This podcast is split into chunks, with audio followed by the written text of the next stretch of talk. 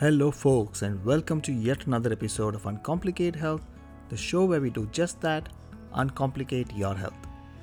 In today's topic, we are going to demystify diabetes. Do you need medicines all your life? Can you reverse diabetes? Can you stop medicines? Do you need to take insulin? We're going to talk about all of that. But before we start talking about what diabetes is, let's try and understand how the body works when it comes to taking energy from food and spending it. And once we understand that, understanding diabetes will become a breeze. And once you understand diabetes, you'll be able to answer all of these questions yourself. Okay, let's dive right in. Now, what happens when we eat food? Our teeth breaks it down to something that is easily manageable by the stomach and the stomach then further breaks down the food into the smallest possible form so that it's easy for the blood to carry this. Obviously your blood cannot carry fried chicken right? So the stomach now breaks it down and sends this food further down into the intestines. Some hormones like glucagon help move this from the intestine into the blood there are other hormones that also play a role, but let's not get into too much detail. Now that this broken down food in its simplest form has gone into the blood, the blood takes it all over the body. The hormone called insulin helps move this food from the bloodstream into the cells that are present all over your body. This balance between glucagon and insulin is important because there should be some amount of glucose running in your blood so that your brain can access it whenever it needs. Not just the brain, but all parts of your body, whenever they need energy, they can access them. Now, what can go wrong in this? Imagine somebody stuffing you with food, even though you're full. You're going to say no, right? Even though your stomach can expand 40 times, you're going to be very uncomfortable when that happens. So, once you start getting full, you are going to say no to the food that is being given to you. That is pretty much what is happening in our body when there is a lot of sugar that is going around in the blood, but the space to store this excess energy has run out in your system. What happens now? Now your body is running out of space to store this excess food. And therefore, as a first step, it is not taking this extra sugar from the blood into itself. What happens? Now the brain is sensing that hey, there's a lot of excess sugar in the bloodstream. It needs to go because that is dangerous to have too much of sugar in the bloodstream. So it tells the pancreas to send out more insulin. And the pancreas then sends more insulin. But your cells that are going to store this food are like, oh, I'm full. I don't have space. So, what happens is that the blood sugar level in your body starts to go up at the same time, the insulin is also going up. It's not that the blood sugar level is going up because there is no insulin. The blood sugar level at this stage is going up because the cells are refusing to take this. This stage is called insulin resistance.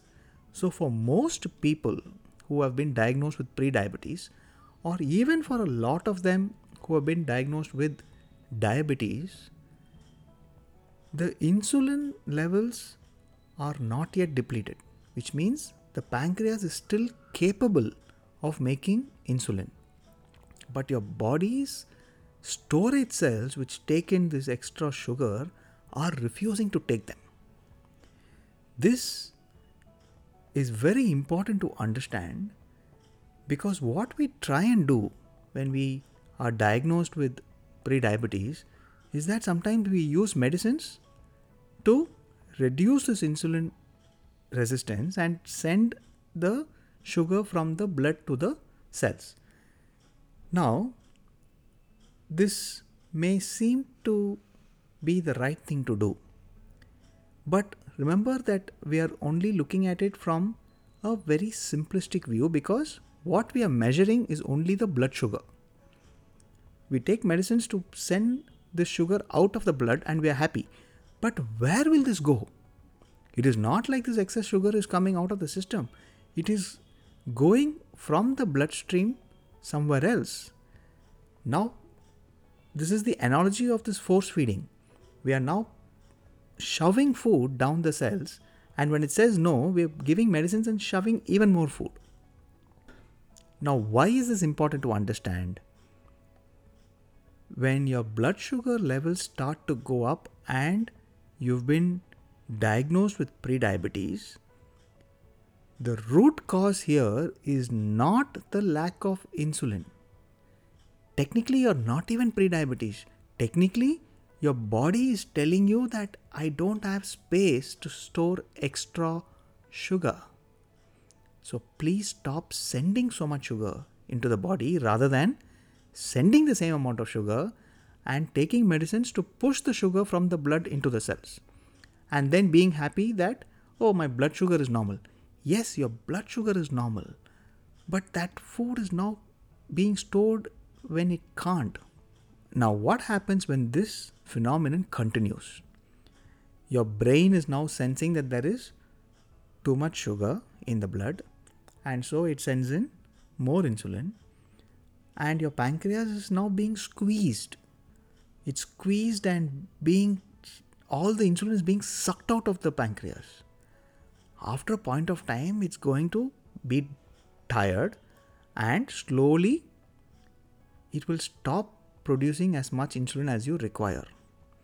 Now, this is what happens in diabetes.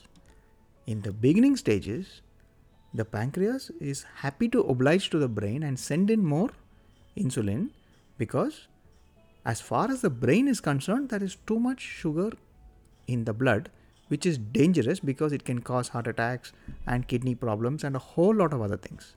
So, it wants to send the sugar from the blood into the cells to store it. But now your cells are full and they don't have space and they are resisting this extra food. And so your body produces more insulin.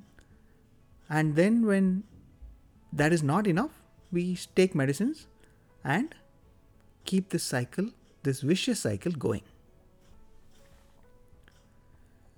So, now let's come to can we reverse diabetes? Do we need to take medicines all our lives? Do we need to take insulin? So, first thing, can we reverse diabetes? Now, if you've been diagnosed with diabetes or even pre-diabetes, it's very unlikely that you've been prescribed a test called insulin levels in the blood. I do it for all of my patients, and it really helps them understand the progression of the disease and gives them more motivation to reverse it. So, the first thing, in my opinion, that you should be doing is getting your blood insulin level tested, both while you're fasting and one and a half hours after you have a meal.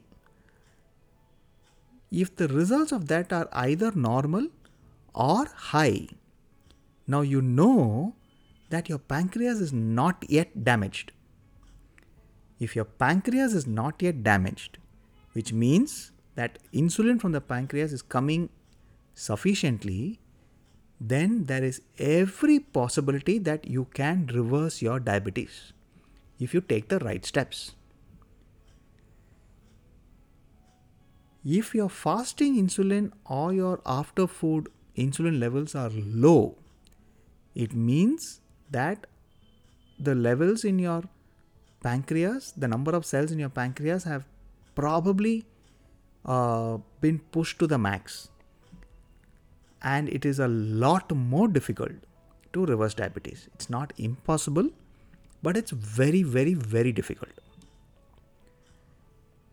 So, this blood test will give you a reasonable idea on whether you sh- should be considering reversing your disease and therefore not taking medicines all your lives, or if that's going to be a long and hard journey. If your fasting sugar levels are normal or high, it means that your pancreas is not at fault. Your pancreas is still able to generate enough and more insulin uh, that your body needs. It means your cells are resisting taking this excess energy. What do we do about this? Now, when you have excess sugar in the in the blood, the cells that take this are usually around our abdomen. This is called central obesity because that's where a lot of our fat goes and sits. The fat cells are located maximum in that region. So all this excess energy is stored as fat to be used at a later date. But since we are not using at a later date, since we are only accumulating fat, that part of the body gets tired and it started resisting initially, but we didn't listen, and this vicious cycle is continuing. So, how do we break this cycle? The first step is to take charge of your lifestyle and lose that fat. What happens when you lose that fat? You're making space for this excess blood sugar to go and sit in the cells when the cells are empty. But we have to make the cells empty first.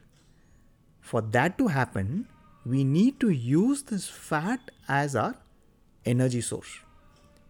For that to happen, we need to be eating lesser than what we are spending so that the body can burn that fat and convert that into glucose and use that for the body's energy needs. When that happens, you will lose weight. And when you start losing weight, all that excess fat uh, cells burn up and take care of your energy needs. And you open up that space for blood sugar to go and sit if there is excess. And when that happens, your body cells will no longer fight to stop the sugar from the blood from coming into them and effectively you would have reversed diabetes. Simple. I wanted you to have an idea about what is happening in the body when we eat and how this insulin and glucagon are coming in and the concept of insulin resistance and this extra blood test that will go a long way in helping you un- understand if you can reverse diabetes or not. So, we spoke about how when you eat, the hormone helps move this broken down food from the intestines to the blood, and how this hormone insulin helps move the uh, food from the blood into the cells. And we spoke about why insulin resistance happens. And then we spoke about this blood test called blood insulin levels, both fasting and after food, that will help us understand how easy will it be to reverse our diabetes stage. And then we spoke about if the levels are normal, what we can do to reverse diabetes. And for some of us, if we have gone past the stage uh, where we are at insulin resistance and now there is insufficient insulin coming from the pancreas, then yes, it is going to be a lot more difficult to reverse diabetes. We'll talk about how to manage diabetes uh, in, when you can't reverse it in a in a different episode. But that's it from me for this episode. I hope you enjoyed it. I hope you have a reasonable understanding of whether you can reverse your diabetes or not and I will come back in another episode and uncomplicate another area of health for you. Till that, it's me, Dr. Wasim, signing off. Goodbye.